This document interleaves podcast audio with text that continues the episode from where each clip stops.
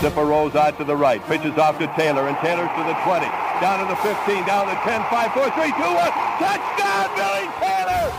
Touchdown, Billy Taylor! Billy Taylor scored a touchdown from 21 yards out. The crowd goes berserk. It was November 22nd, 1969 that they came to Barre, Michigan, all dressed in maize and blue. The words were said, the prayers were read, and everybody cried. But when they closed the coffin, there was someone else inside. Oh, they came to Barre, Michigan, but Michigan wasn't dead. And when the game was over, it was someone else instead. Eleven Michigan Wolverines put on the gloves of gray, and as the organ played the victors, they laid Woody Hayes away. Under center is Wangler at the 45. He goes back. He's looking for a receiver. He throws downfield to Carter.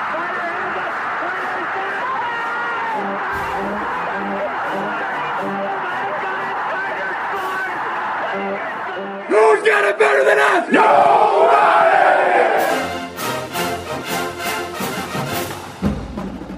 Welcome to the Michigan Man Podcast on Wolverine Sports Radio, a member of the V Sporto Network, and in partnership with SB Nation's Maize and Brew for Wolverine fans from coast to coast.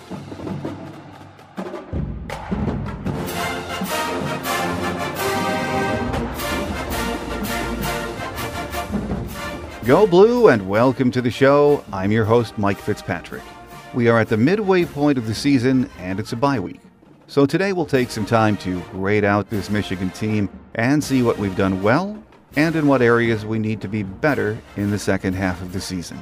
Joining me on our game day segment will be two time first team All American and captain his senior year, Michigan great Greg Skrepenak. Later in the week, I might have a Michigan Man Extra edition for you. I will let you know via Facebook and Twitter if that happens. Before we get to Greg Skrepenak, my view from Section 17. Saturday night 78 to nothing whitewash of Rutgers was the kind of blowout win we don't see that often. Every player we dressed for the game saw playing time. The way we're playing right now, you would almost like to skip this bye week and get right back to action on this Saturday.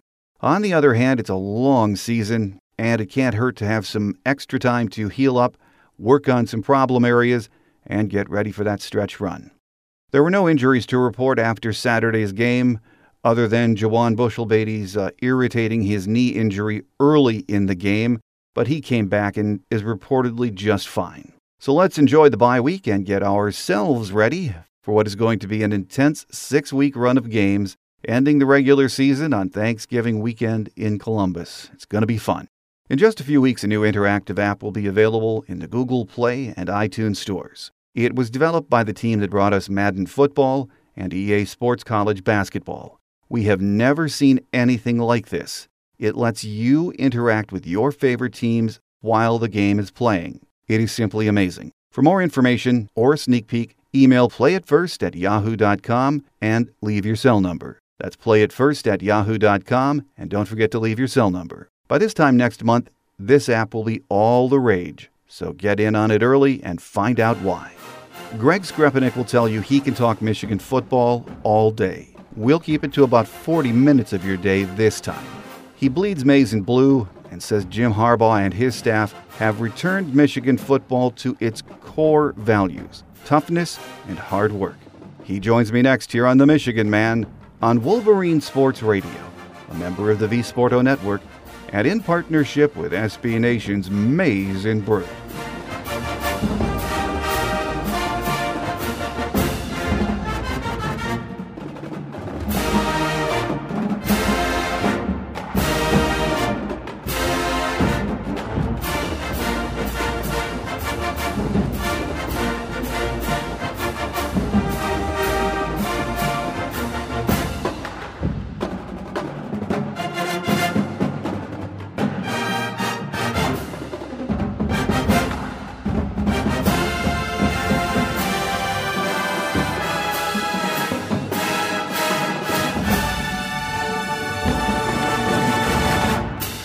With us on our game day segment as we sort of do a midterm report card here entering the bye week is Michigan great Greg Skrepenak. Greg, uh, great to have you back on the show with us. Mike, always a pleasure. Well, Greg, as we uh, sort of do this midterm report card, let's start with Saturday night's just absolute demolition of Rutgers. Your thoughts on what we saw? Well, the scary thing is, um, you know, they hung up uh, all those points, but offensively, we started out sloppy. Uh, and we started out slow, sloppy, made some mistakes, uh, and then boom, um, you know, Peppers really provided the spark offensively that uh, you know that started the you know the points are rolling. But you got to probably credit the defense for really just you know hanging tough and and what they did against. I know Rutgers is struggling this year and they're trying to find their identity and such. But uh, what that defense did uh, Saturday night is just you know it's just you know it's it's incredible and it really is uh, something to to be said when you could shut down a team you know when they have maybe two first downs uh, they consistently shut the run down. Great, you know, position pass coverage. Uh, but the good news is they did what they should have done. That's a, that's a team that they should do that to. There wasn't any letdown.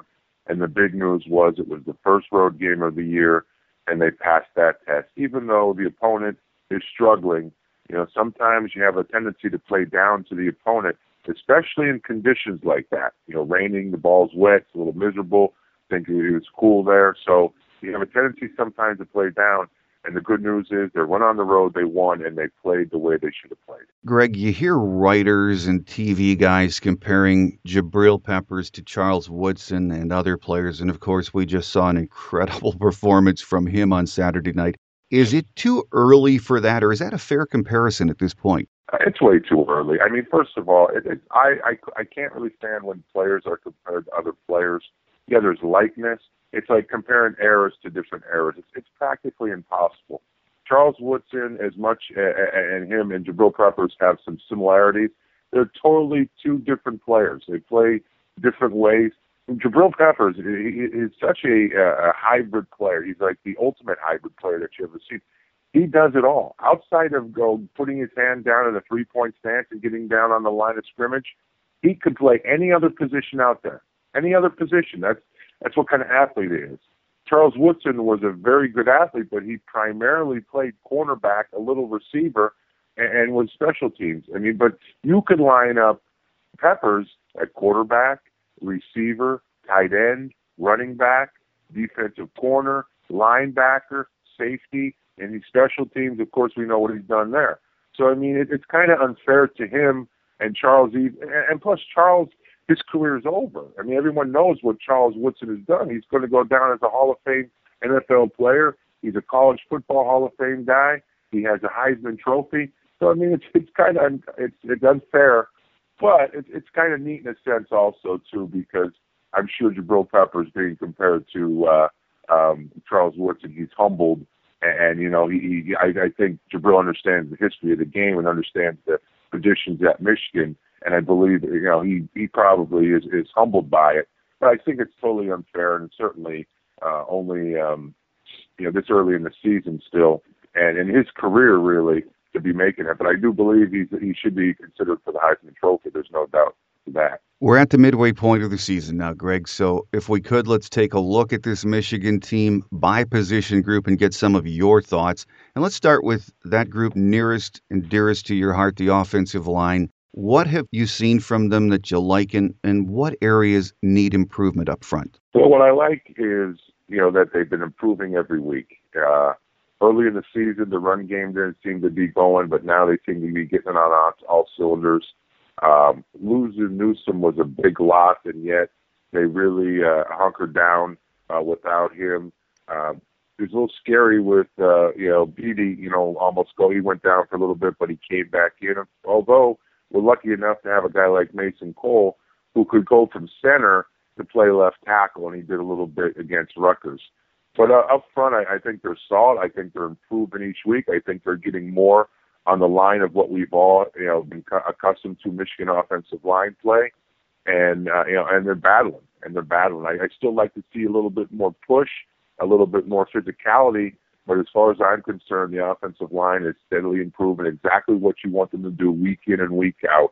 They've met a few challenges uh, along the way, Uh, and again, you know, losing Newsome, who probably is one of their best overall linemen, probably one of their best pro prospects. Um, it's a big loss, and and to overcome that, you know, is a big thing. And then, you know, even early in the game in Rutgers, we lose, you know, our, and we lose another, you know, the you know, our backup left tackle goes down. Yet we we overcame that as well. So up front, uh, solid performance.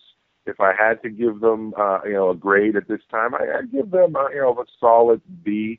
You know, maybe B minus at this point because I just there's so much more I think they have to give, and but I do like the steady improvement, and I and I love to see uh, you know each week them meeting the goals and that rushing game getting to the where it needs to be. Well, as you mentioned, uh, Juwann Bushell-Beatty, who's the the backup um, at left tackle, went out early, came back. He was really heavily taped up. Seemed to be holding his own. Of course, uh, we got a lot of backups in after that. You talked about having the luxury of moving Mason Cole back out to left tackle. You can bring Kugler uh, in at center. If you don't do that, then you're going to your third guy at tackle. So if uh, push comes to shove and Beatty's uh, knee, leg, whatever's uh, wrong with him continues, do you see that happening though? You just move Cole back out to left tackle? Yeah, no doubt. Um, left tackle is such an important position when you have a right-handed quarterback. So they're going to take a guy who has all that experience. As much as Mason Cole's been doing a real fine job at center, he has the experience at left tackle. He's been through the uh, um, he's been through numerous games. He's been through a couple Big Ten schedules at left tackle. So I think you'd feel much more comfortable with a guy like Mason Cole than anybody else. And then you know bring your, you know, the other center in. And I and I believe that it worked fairly well for them when they had to do it against Rutgers. Because uh, you know le- left tackle is not a position that you want a, a, a young kid just to be thrown into the fire right away. You know, I mean, it's one thing if you have a training camp under your belt, if you have a spring ball under your belt, but it's, it's another thing if you're just going to get thrown into the fire right away, especially in the heart of Big Ten play. You know, when you have, you know, when you have to play teams like Michigan State, when you have to play teams like Ohio State, when you have to play Indiana, who's very formidable, and Iowa.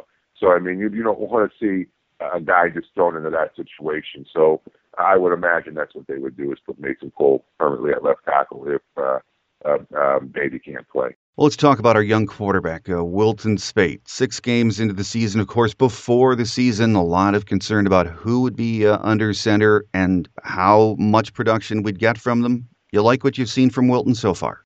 I don't think you can't like what you see. I mean, you, you really you like the progression. And one thing that I think right now that Jim Harbaugh's you know starting to you know be known for is just to have these quarterbacks that make good decisions and don't make mistakes and don't throw interceptions. Rudock last year was the same kind of way, although I think Speight has a little bit more talent. I do believe, though, they've taken it slow with them. Uh, for instance, I thought they uh, um, they could open it up a little more against Wisconsin. I think you know because that was a big game. They just didn't want anybody to make mistakes. Uh, but I, I think that could have been a little bit more open for him. But I think they've taken it slow enough for him to where he's been able to grow. He's been able to see things. And if you see the most important part of a quarterback's position, you see it in the NFL. Carson Wentz from the Eagles has done this the best. He, he, the, the most important part of that position is being able to read coverage, and then to you know read that coverage and to put the ball where it needs to be. That's the most important thing, and that quarterbacks, you have the greatest talent in the world, the strongest arm. You can be fast as anyone on the field. You could be elusive. You could avoid sacks. But if you can't read coverages and get the ball to where it needs to be downfield, then you're not going to be a good quarterback. And I think you know, Speight has had the ability now the last you know six weeks to grow and start to read those coverages and start to be comfortable with them. And once that happens with our receiving corps, you know, uh, and in a strong tight end corps, even back of the backfield that can catch the ball, he he becomes more effective. So I think his progression has been very nice. I'd like to see at times the offense to be to be a little bit more aggressive, but how how how how, how aggressive do you want to be when you hang over 70 against Rutgers and we're averaging over four? Other than the Wisconsin game, we've been over 45 points every other game. So uh, I think it's been a nice luxury because as much as I like to see the offensive side of the ball do well, the defense, it's nice to be able to go on the field, not know, not you know, believing that you have to score every series, which has been the problem over the last, you know, uh, the previous uh, ten years. You know, offenses have taken the field with the pressure of knowing every time they have the ball that they need to score because you just didn't know what was going to happen defensively or or, or uh, special teams wise. So now you have that luxury of having a, a defense that's one of the best defenses in the country. You can rely on them for keeping the other opponent, opponent from out of the end zone, and then you could, you know, just take your offense um, step by step, which Michigan has done, and, and quite frankly, they've done it well. Outside again, the Wisconsin game, uh, we've been scoring a lot of points. So it's, it's very nice to have you know that defense be able to give us that ability offensively to really take it as we have. Let's talk about our running backs, Greg. Uh, we're seeing three, sometimes five guys a game getting carries at uh, tailback. Running back by committee, which Jim seems to uh, to like so far. Do you like the production and the diversity we're seeing uh, from those three to five guys getting carries? Well, I, would like to see uh, one of the running backs really come to the forefront. I, I really would, and um, I know uh, that's the, the trend now. The trend is, even in the NFL, the trend is to have a running back by committee and I think you you you probably will see that in the future. And one of the reasons you do that running back by committee is simply because the position takes a beating. When you get hit like that constantly, you know it takes its toll. So to keep the running backs fresh, uh, I certainly agree um, with you know rotating them. And but you know, but that being said, you know I don't think any of them could really get into a rhythm if they don't play a considerable amount of reps. Uh, and the, and the luxury there that we have as well is we have one of the best athletes in the country in Jabril Peppers that could, you know, offset a little bit of that. So it keeps teams guessing, you know, as well. So it's a nice problem to have.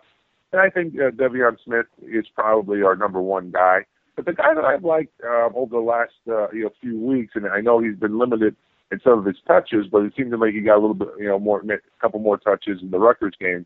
Is Ty Isaac, and I think he's come a long way. And I think, you know, all our running backs have different styles, which you know give defenses different looks, which makes their job you know much more difficult. But I'd like to see you know one or two guys start to step to the forefront.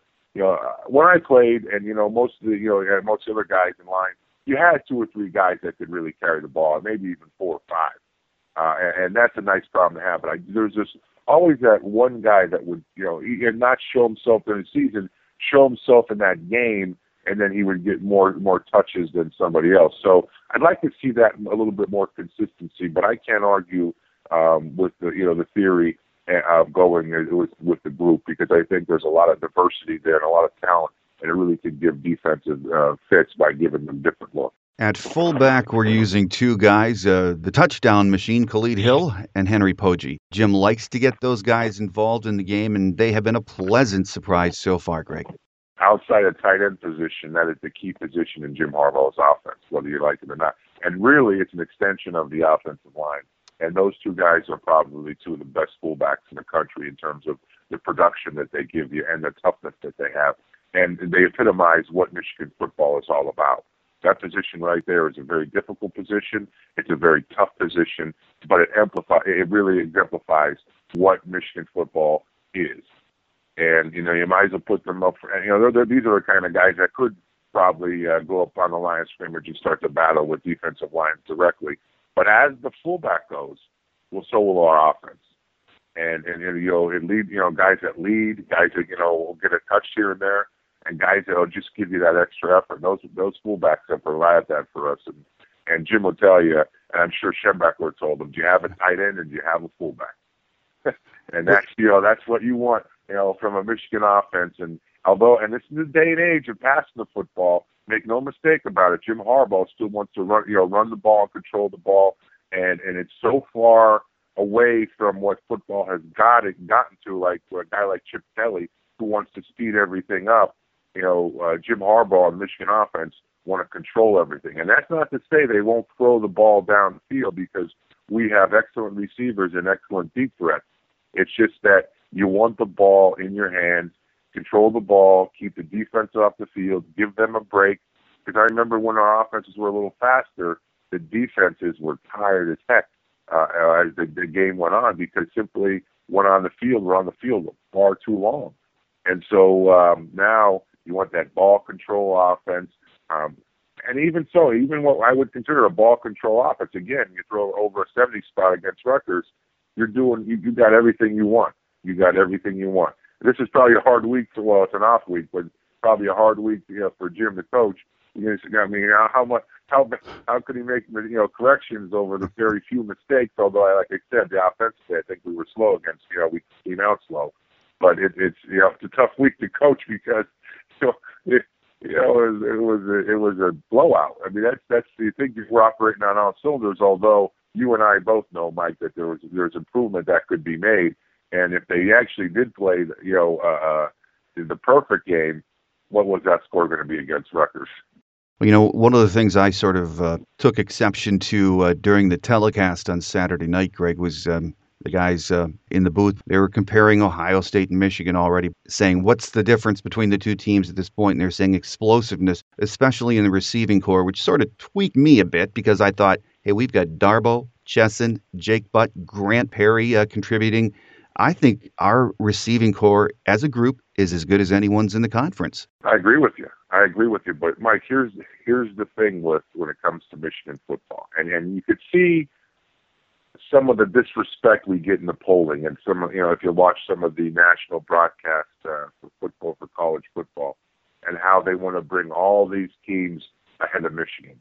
You know what? Michigan is just sitting there at four probably should be three, you know, and, and such. But everyone seems to be jumping Michigan, whether it be Clemson or or Louisville. I listened to Kirk Herbstreit say, you know what? Well, Louisville they lost, but that was the nicest loss I've ever seen, and I I start laughing because I said, isn't that what the whole crux of the college playoff is? Is to win on the field. Hey, Kirk, by the way, Louisville lost. I don't care how good they looked in losing, they lost. It doesn't mean they can't come back. I get that. But they lost. Hey, they lost. That's why we have a college football playoffs. They lost. But, you know, Michigan is, you know, sitting there, you know what, just plugging along. And Jim Harbaugh is smart enough and has been around the block enough to know that you, you, you, you know, we're the fans and we listen to it, but you got to just keep those distractions at bay. Let, let them out. Keep them out of the locker room. Keep them away and just plug along. And he's done a good job. The progression this season has been beautiful. Of course, I would like to see them score a little bit more points mm-hmm. against Michigan or against Wisconsin. But um, hey, they played a great game, and, and they could have scored, I thought, a couple more points in that game. Anyway, we but the bottom line is we won against you know, a top ten ranked team. But you know that so that you know that that's always I think Mike been you know with Michigan is people are so envious of Michigan. And I say that with all due respect because Michigan has the tradition. Michigan has the most wins. Michigan has the pageantry. Michigan just has everything that you would want as a college football program. And so, uh, because it's, you know, and, and it, it, it's been on top for so many years, because it has all the stuff that we have. I mean, they reveled in the fact that Michigan was down all those years. There was, there was a college football country, a lot of them, those haters, reveled in Michigan being down a little bit. But now they're back, and now we're back. And now it's like, well, Ohio State has better receivers. Oh, Louisville looks better in a loss. Clemson looks better. Oh, Washington crushed Stanford. Well, guess what? Maybe Stanford's not really that good. Didn't they just lose this past week too? Mm-hmm. So I mean, I didn't really think Stanford was as good. They were just getting the credit for what they've done in the past. And Washington whipped Stanford, and all of a sudden Washington's great. Although I think the Pac, you know, the, well, the Pac-10 is what I still call it. But I still think that's probably you know one of the weaker conferences overall out there. Although I think there are some decent teams there, and I do believe Washington is a very good team. I do believe they will compete uh, for one of those uh, playoff positions. But that's just the way it is, Mike. It's just the way it always will be with Michigan. The rest of the country looks towards Michigan because they're Michigan, and then you got the haters, you know, jumping on, you know, trying to trying to hating on Michigan and just you know, not giving them the respect they deserve. But you know, Michigan players and Michigan program, they love that kind of stuff because you know what? The one thing Michigan guys know, and, and especially Jim Harbaugh, is that you know what? Respect is earned. And you know what? You want to talk about that stuff? Go right ahead because we'll go on the football field and we'll earn our respect. We'll beat your butt and we'll move on. well, with us on our game day segment this week, as we enter into the bye, we can sort of do a midterm report card on this Michigan team uh, is Michigan great Greg Skrepenak. Greg the D. Uh, we knew this was our strength coming into the season, but even I'm surprised at how dominant we are. We still have six big tests yet, but so far, Greg, this is the best defense we've seen around here in a long time. I think it's safe to say that. as an offensive guy, I just had an argument with somebody yesterday about, you know, you, know, with the the, the, the adage of defense wins championships, and and I'm an offensive guy, and I kind of I buy into that statement simply because your defense has to be able to set you up offensively. And as I said in the past, you know, defensively, you know, we were questionable, you know, maybe, you know, five, six, seven years ago, we just questionable to the point where an offense has to take the field with the pressure of having to score every play, every every series, because you just don't know what the defense is going to do. That's not the case anymore, and quite frankly, that gives the offense more more confidence.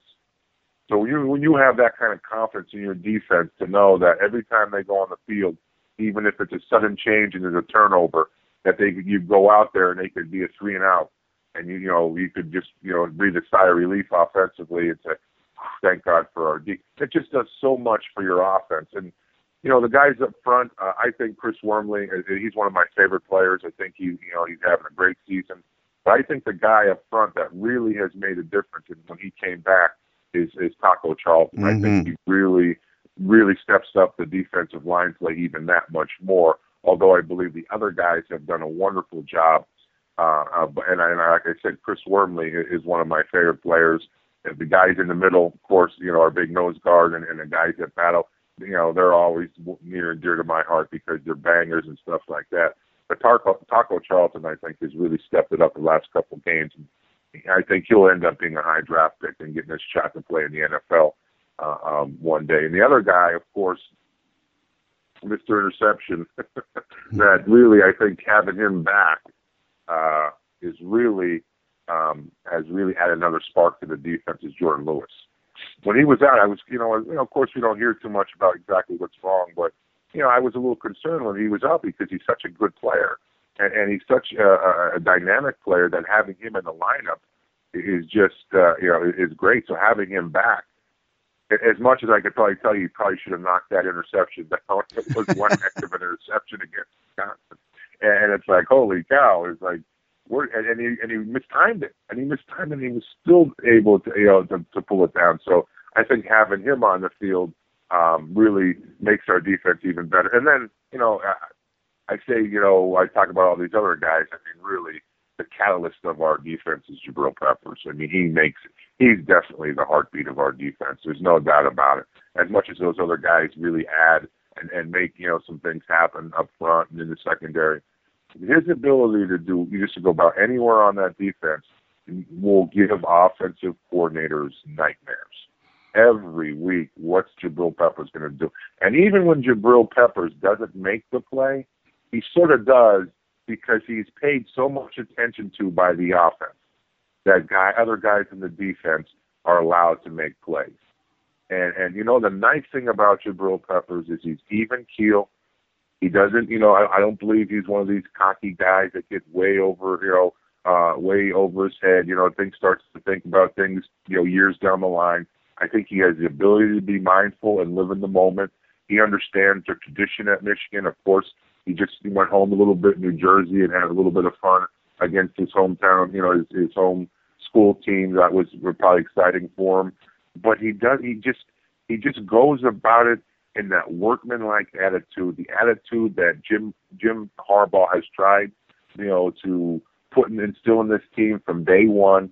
And you know what? He's just a wonderful guy to watch. I mean, and and as much as I know he gets all this attention, you really can't say enough about him because he's that he's that kind of kid. He's just that kind. He's contagious. You know those other thing, other guys around him. It's contagious watching a guy like Jabril Peppers who goes to work every day, who does things. Listen to Don Brown, our defensive coordinator. There's things that he does in practice that you know what just puts them in awe, and you know what really could allows a defensive coordinator to do things that otherwise he would not be able to do. He really is the captain out there of the defense in many aspects. Um, and uh, it, it's just great to see that um, he he he keeps that even keel and and and really does it the Michigan way, the Michigan way, the right way, the hard, you know, working hard, and you know, pulling up his teammates, and he will do anything he can for this team to win, and, and that's that's encouraging to see. Well, no question about it. And we all know what Jabril brings to this team on both sides of the ball and a linebacker, uh, sort of, which was an area of concern, Greg, uh, before the season started. Not not that we didn't have the talent, but you know they were they were lacking in experience. They hadn't done it yet. But two guys I'd like to talk about who I think are playing lights out and have all year. Ben Gedeon, who Jim Harbaugh called a stud and uh, over and over in spring ball, and then Mike McCray, who really flies around at that linebacker spot. Those two guys are playing big, real big, and you know what? That's the that's the pleasant surprise in the defense. Like you said, I, I guess there was um, there was question in the beginning of the season whether or not uh, you know what the linebackers were going to do, and of course that's a key position. And then you say to yourself, okay, then what was the reason you took Jabril from corner and put him as an outside linebacker? Uh, is there a problem in that position? But listen, Gedeon from the start, I wasn't even Big Ten Player of the Week, you know, mm-hmm. the very, one of the very first weeks. So he from the start has really, you know, played big. And again, when you have all those guys around you, uh, especially up front for a linebacker, it makes your job so much easier, and you feed off that stuff, and you get to go out there and and and, and just fly around and make plays. But this kid has not only done that, he's done it very well. He's done it to the point where um, you know he, he's he's starting to be a leader on that defense. And McCray's the same way. You know what? Where wow, you know what? We are pleasantly surprised to see what's going on. But again, he's a beneficiary of just having guys around him knowing what to do that that experience up front. A guy like Jabril being a linebacker, Jordan, you know, these these secondaries, which is probably the strongest, one of the strongest uh, in the country. And you know what? It, all fits. All the puzzles fit. Uh, pieces of the puzzle might fit. Um, there's sometimes you just don't you don't have the luxury sometimes of you know those pieces in the puzzle or this will happen so you're trying to force feed that you know the, one of those pieces into the puzzle and of course that always doesn't work but for our defense, it just seems that all the pieces to the puzzle fit perfectly together. Now, listen, it's a long season. Things are going to happen. Things could happen. Let's, you know, knock on wood that we stay healthy. And it's nice to have this off week to get a little healthier and to, to get a little chance to, ra- uh, to rest. Um, because I think, you know, college football season always happens at a furious pace. And now that you're going to get into the Big Ten, the, the, the, the meat of the Big Ten season, um, you know, you're going to need to be well rested for this stretch run. So, but all of those pieces defensively has really fit in nicely. And, you know, the, the guys that were questionable in the beginning of the year have fit in perfectly. The guys that we've expected to have big seasons are having big seasons. And together they're, you know, they form a unit that's one of the best in the country. I think last I saw, um, prior to the Rutgers game, they were ranked, uh, in the top 25 in college football in 12 defensive categories, and that has only gone up after this week because they blanked Rutgers. So it, it's certainly it's certainly encouraging to see, and really it's exciting to see as well.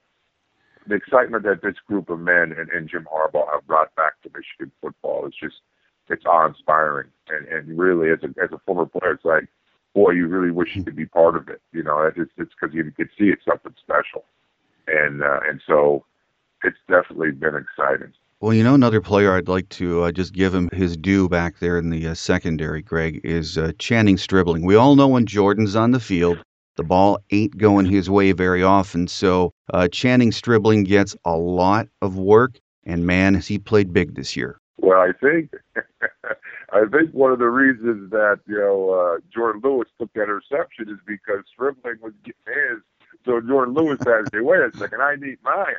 But that's the great thing to see. I think even Stribling, you know, the way he's played helps a guy like Jordan Lewis get back on the field a little quicker because when you're on the sidelines and all that stuff's happening, you just want to be part of it.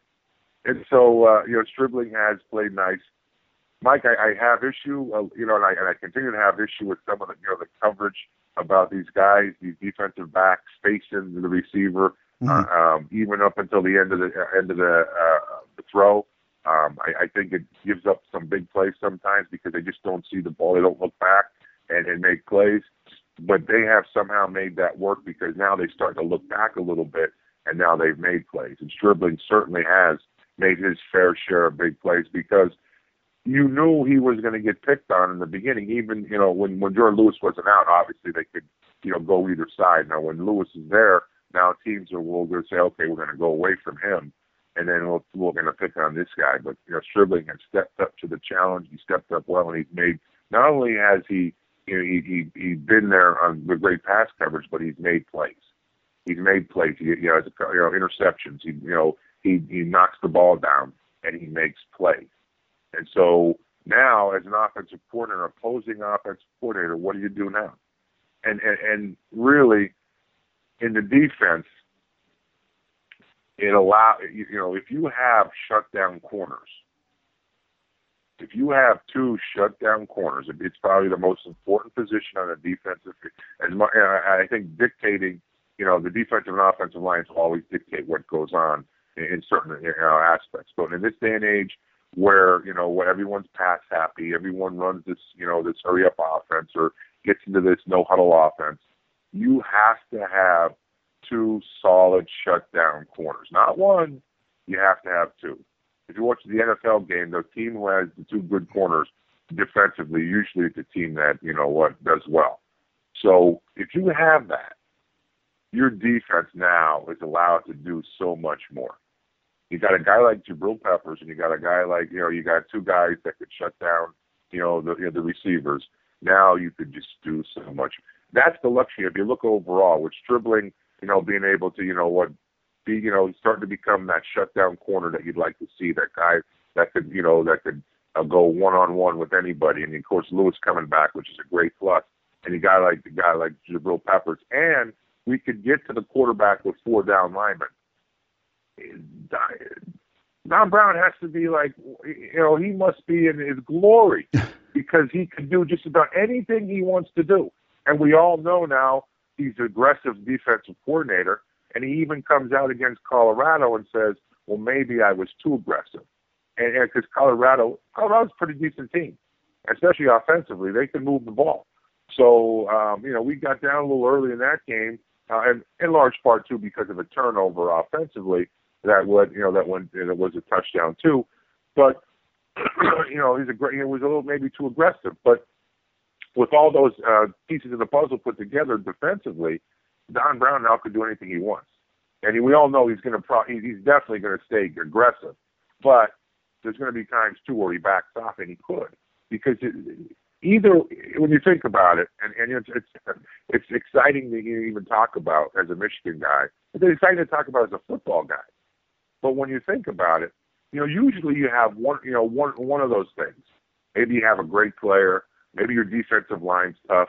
Maybe you, you know, your linebackers are okay. Maybe you have a, a good corner here and there. You know, it's it's you know one of those things. If you really look out through college football, some some teams have those pieces. We have them all. We have them all. We got guys that could you know rush the passer. We got linebackers that could fill holes. We got corners that could shut down what else do you need? And we got guys that are aggressive and can play football. That's that's a great recipe for success. And you know, knock on wood, hopefully, you know, we stay healthy. And it's going to be exciting to see. Know, they have great challenges coming up, uh, road challenges too. Um, they're, they're great big road challenges. I know, you know, in the in the in the past, you know, the road has kind of hunted us a little bit, but we are in a great position right now um, you know, we you know, because of those guys' hard work, because of Jim Harbaugh putting them in the position to succeed, and you know, we we we're at we're we're exactly where we want to be at this time of the season. Mike, how could you stop? How could you not be excited if you're a Michigan football fan? Oh, absolutely, absolutely, Greg. I think everyone's. Uh, uh, we would rather just get rid of this bye week and go on to uh, Illinois and uh, keep playing uh, instead of take the week off. But it is what it is. I agree and, with you. Uh, yeah. They have some things to work on. I tend to be a worry ward. Even in a, in a 78 to nothing game, I'm looking at, okay, what do we need to do better? What do we need to work on? And one of the question marks I think that we've seen through the first six games is um, the kicking game. Kenny Allen, it is not that he isn't a good field goal kicker. He is, but he's been handling an awful lot of the load this year. Do you expect that we're going to see someone, whether it's Quinn Nordin or Ryan Tice, step in and take over at least uh, field goal kicking for him? You know what? In a perfect world, I think that would happen. Um, but I'm not so sure because he still handled everything against Rutgers, and and it obviously is a mental thing. And uh, against Wisconsin, you know, Brian Griese made mention if you're listening to the if you're watching on TV, he made mention about the, you know his struggles at kicking and then how it equated you know to a little bit of uh, you know struggles with punting as well. And uh, I thought it was a little unfair because I think he, he maybe had one punt or two punts that were so-so. But I thought from a punting perspective, he's been solid all year. Mm-hmm. I really have. I, but from a punting perspective, I think he's been as good as you could get. Now, from a kicking, you know, the whole thing about kicking, and this is this is something probably that you know I don't why why many of these psychologists out there, psychiatrists, don't open sports psychiatry departments because kickers, you know, are are the you know, the perfect uh, client because for kickers, generally speaking, it's never you know never the physical ability because we all know he has a nice leg. We all know he's made them before. It becomes a mental uh, anguish, and once that is in, it's like the yips in, in golf. Once it's in your mind, it's very difficult to come out of it. And the only real way to get out of it is to continue to kick and then you know be put in those situations. Although you know Jim Harbaugh can't wait you know for that situation. You know you can't wait for that stuff to happen. Now maybe um, because you know uh, games have been so one-sided uh, that he could you know give him the opportunity, opportunity. But sooner or later, Jim's going to have to make the tough decision whether or not I change it or I don't. And um, I think it would be better for Kenny Allen if someone of the other kickers came to the forefront and was allowed to uh, handle the kicking duties because it's just it's it's so taxing and very rarely do you see guys do both. And I've seen them done in Michigan before and stuff. It, it's a testament to his ability that he's able to do both, Mike. Unfortunately, you know, it becomes very difficult, very difficult, and you know the pressure that's what what one thing that we don't understand. Uh, you know, football players. Listen, defenses have series, offenses have series. You know, so if you screw up one play, hey man, you can get it back the next play. These guys go it for one play at a time, and they're very important plays when they go out. We all know what happened in the Michigan State game last year with our kicking game. You know, that and that one play. So what are kickers playing? Maybe ten plays a game, fifteen plays a game, and that with 15, 15 plays that they're on the field are very significant very significant plays. I mean, they are pressure plays every time they go out there. Every time they go out there, be it a kickoff, be it a punt, or be it, you know, an extra point or field goal. There are pressure situations all the time. You know what? We take it for granted because normally on extra points we usually make them. Kickoffs don't seem to be that big of a deal. You know, punts, eh, you blah, blah, blah. But we all know, as Michigan fans, that punt cost us a game against Michigan State last year. So these guys have a tall order and a lot of pressure on them all the time. So now he has to handle all those duties. I think it's, it's a tough, a tough, tough task, and I think this week would probably have an emphasis. You know, they'll get a little break, uh, break but I'm sure Jim Harbaugh is going to have a kicking competition to see who comes to the forefront and uh, and and really take some of that pressure from him. Then again, if he's the one that comes out on top of that competition, then let's go. Then let's go. So let's not make excuses and let's get it, you know, get the job done. And I, I, the ability's there, you know. So just it's now about just getting the job done. So it's an area of concern and one that has to be addressed. And hopefully, uh, um, Kenny Allen will get his mind right, and and then he'll just settle into what he you know was doing before, and everything will be fine. Or someone else comes to the forefront, but certainly has to be addressed. Well, a final question for you, Greg. Uh, so far, uh, so good. Michigan fans have to be elated by what we've seen. We just talked about the uh, the kicking game, that piece of it that could be problematic and has to be fixed. But we've talked about a lot of positives uh, with this team so far. But if you had to pick an area or a couple of areas that concern you through these final six games, a couple of big road tests, and of course a trip to Columbus, what would those areas be? Uh, well, I, I believe, you know, we, we mentioned a little bit. Obviously, the first and foremost is kicking. We got to get that down. We, we can't afford to, you know, to miss field goals. I mean, they missing a field goal here and there is all right, but uh, to leave nine points off the board against a, a team like Wisconsin, who's a top 10, generally speaking, that'll come back to haunt you at some point. So, of course, I think that would probably be the major concern. The other concern, up front uh, on the offensive side of the ball. I would, uh, um, you know, continue to work that. Uh, you know, I want to see a little bit more physicality at the point of attack and a little bit more push and a little bit more, you know, that kind of dominance. And, and, and although they've done well, you to understand, as well as you, you you've done, you always could do better. So, you know, you just got to continue to move forward. You got to continue to try to get better. You got to continue to improve off your last week's performance because you're only as good as your last performance. So you know, you know, our, well, obviously we were pretty good, but you still there still was mistakes. It's early on in the game, uh, we we fumbled. We weren't moving the ball that well. Uh, Speight wasn't throwing the ball that well. Receivers weren't you know weren't holding on to it or, or running the right routes and stuff. So there's always ways. So up front, I just want to see a little bit more push, uh, especially at the point of attack. I'd like to see uh, one of the running backs come out to the forefront. Um, you know, whether or not it's uh, um, Ty Isaacs or uh, one of the young freshmen or even um, our uh, starter right now. I'd like to see um, one of those guys really come to the forefront. Uh, I think Speight needs to continue to you know work his progressions and continue um, to get in there, reading coverages and understanding defensive coverage, and then putting his team in the best position to win and getting the ball to where it needs to go. I'd like also offensively. I, I really think we need to use one of the best tight ends in the country a little more. I, I don't. I'm waiting for that. Uh, you know that um, that game where uh, our, our stud tight end comes to the forefront, and I don't think that's uh, that's that's really happened yet. Although I think he's had a solid season, uh, I, I'm waiting for that big day where we could see that our All-American tight end um, uh, is playing, you know, mm-hmm. playing or catching the ball a little more. I think I think we could have middle of the field a little bit more with him during uh, during the Wisconsin game. Now defensively, boy, this is real hard, you know, to, you know, to uh, um, critique because you would look at them and say, man, they played very well. I mean, what is there to improve?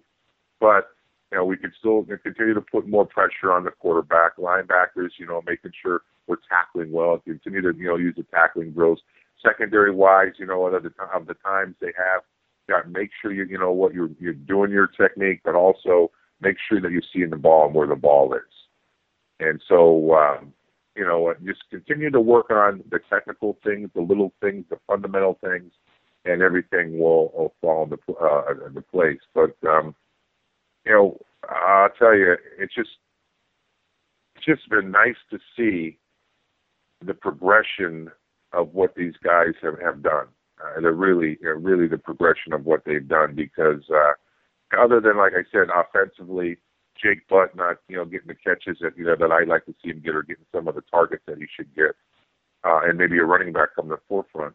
How could you argue with some? I mean, you're hanging up over 45 points on other teams. You just hang up over 70 points against Rutgers. You, you know, you put 14 up against Wisconsin, who's a top 10 team which I think there was a lot more points that we left on the field there. Uh, so the progression has been wonderful.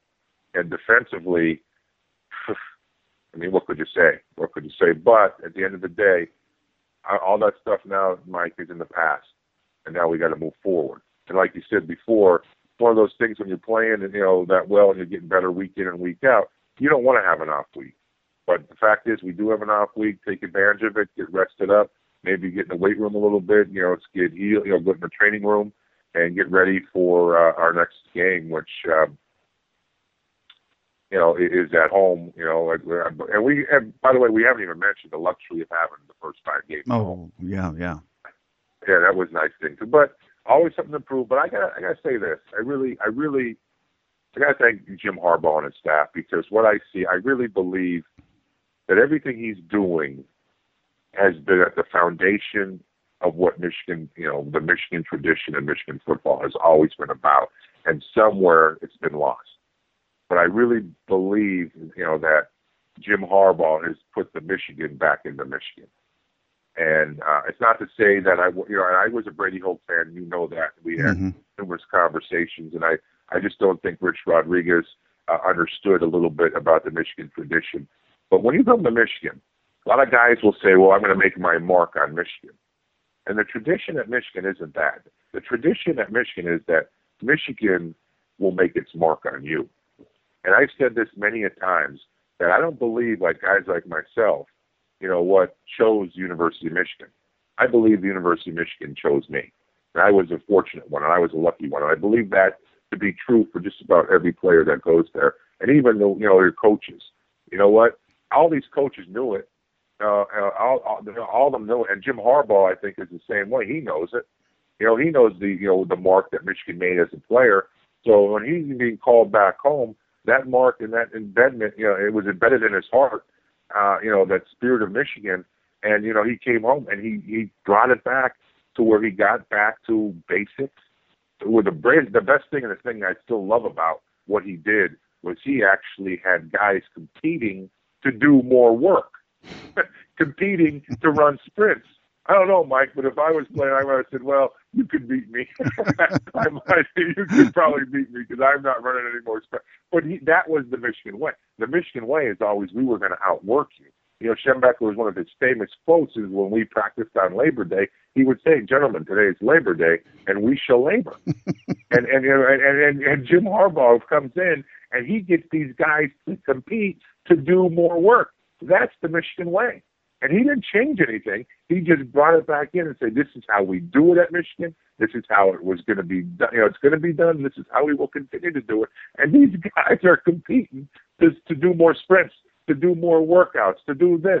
I mean, that's that's uncanny. You don't you don't usually generally compete not to do it, and Jim has them competing, and because he knows that you know what you have to appreciate you know the the the beauty of a hard day's work. That's that's an appreciation that a lot of these kids today don't understand because it's just not in, in their in, in the in the youth in the young culture. But he's got these guys to buy in, and that's one of the reasons I say he has put he, he brought Michigan back into Michigan. Now he's been the beneficiary of Brady Hoke. You know, let's let's face it, Brady Hoke was starting to put a defensive guys there. A lot of those defensive guys were there, so he was the beneficiary of some of that. But um, and Brady Hoke, the same thing. Here's a guy that he, Columbus guy, Columbus Ohio guy, but yet I think Michigan was calling him too. It just didn't work out. It just didn't work. Whatever the reason, it just didn't work out. But you look at it, what, what Jim Harbaugh and his staff has been able to do. He is he's fed off the tradition. He's fed off the foundation of what Michigan football is all about, and he's literally put the Michigan back into Michigan because, uh, and he's even even gone beyond that because listen, we're not used to 45 point, you know, you know, scoring efforts every week. We're not used to 70 point blowouts every week and stuff like that. So, you know, let's let's go a little beyond. But of course, we're used to dominant offensive lines. We're used to you know tough defenses. We're used to Heisman Trophy you know candidates on our team and exciting football. You know, so but he's gone beyond that because he used the Michigan tradition the way it's supposed to be used, and now he has one of the top ranked teams in the country, and we're all excited about it. And uh, I mean, I'm always excited about Michigan football. I could talk about it forever. But uh, these last two years, in two short years, Mike, he has brought a program that many had said was, you know, had fallen to back to national prominence. And not only national prominence, he's doing it in a, in a way that it's becoming dominant again. And it's it's just such a wonderful thing to see, and, and uh, those see those young men buy in and, and to really perform the way they do. I applaud his efforts. I applaud their efforts, and I'll be there whenever they if they ever need me for anything. I'd be there for them, and it, it's just something that every Michigan fan out there should appreciate because it doesn't come along all the time. Very well said by our guest today, a Michigan great, Greg Skrepenak. Greg, always a pleasure to uh, have you join us, and we already look forward to the next visit. Mike, thank you very much. Always a pleasure. Thanks for giving me the opportunity to talk Michigan football. I could do it all day. Uh, it's it's one of those things that uh, you know, like I said, you know, it, it, Michigan has made its mark on me a long time ago. That spirit has been embedded in my heart. Uh, I will forever bleed maize and blue, and and it's just great to see, you know, what these kids. I think they really start to understand, you know, what Michigan's all about and that tradition, and they they bought in. And and again, credit Jim Harbaugh and the staff, but you know, and also credit you know all those people around the Michigan football program that you know, like you and I, love you know Michigan football from the fans to the administrators to the student body all those people that know what that Michigan football and, and feel that spirit every day. Because I don't care who you are, if you go on that campus, you definitely feel that spirit. Amen to all of that. And uh, Greg, thanks again so much for your time. And as always, go blue. Go blue, Mike. Have a great one. Quick Hits is next as we wrap it up on our bye week edition of The Michigan Man on Wolverine Sports Radio, a member of the V Sporto Network, and in partnership with SB Nation's Maize n Brew.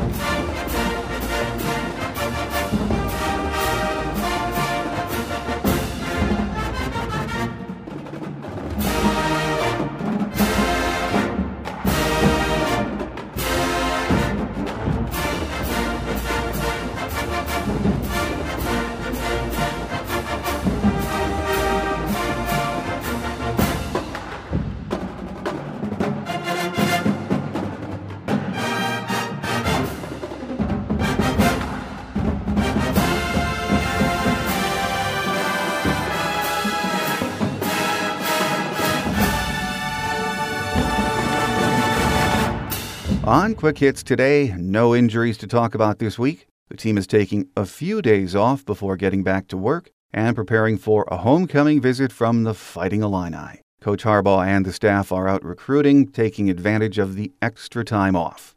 Our free show app is available from both the Google Play and iTunes stores. It's never been easier to listen to the show wherever your busy week schedule takes you.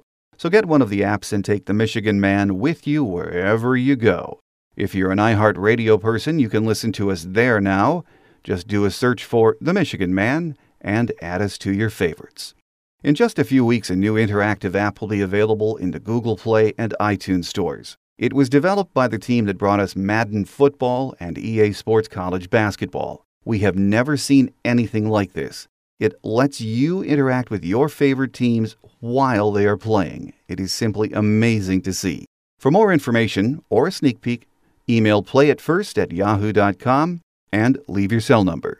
That's playitfirst at yahoo.com and leave your cell number. By this time next month, this app will be all the rage, so get in on it early and find out why. Next week, we'll be back on Tuesday with our Game Day edition, and then on Thursday with our Illinois Visitors edition. So make sure you join us as we prepare to welcome the Fighting Illini to the Big House for homecoming. Enjoy this bye week, everyone, after that, we're in for a six week run that could lead us to an East Division championship, a trip to Indy for the Big Ten championship game, and who knows what after that. It's going to be fun. If we have a Michigan Man extra for you later in the week, I'll let you know via Twitter and Facebook. In the meantime, have a great Wolverine week, everyone. I'm your host, Mike Fitzpatrick. Until we meet again, take care, and as always, go blue. Thanks for joining us today on The Michigan Man, here on Wolverine Sports Radio, a member of the V Sporto Network, and in partnership with SB Nation's Maize n Brew. Our listener lines are open 24 7 for your calls at 313 263 4842. That's 313 263 4842. Or email us at the Michigan Man Podcast at yahoo.com. That's the Michigan Man Podcast at yahoo.com. The Michigan Man podcast is produced at the studios of Robin Lynn Productions, Allen Park, Michigan, and is not affiliated with the University of Michigan. Go Blue!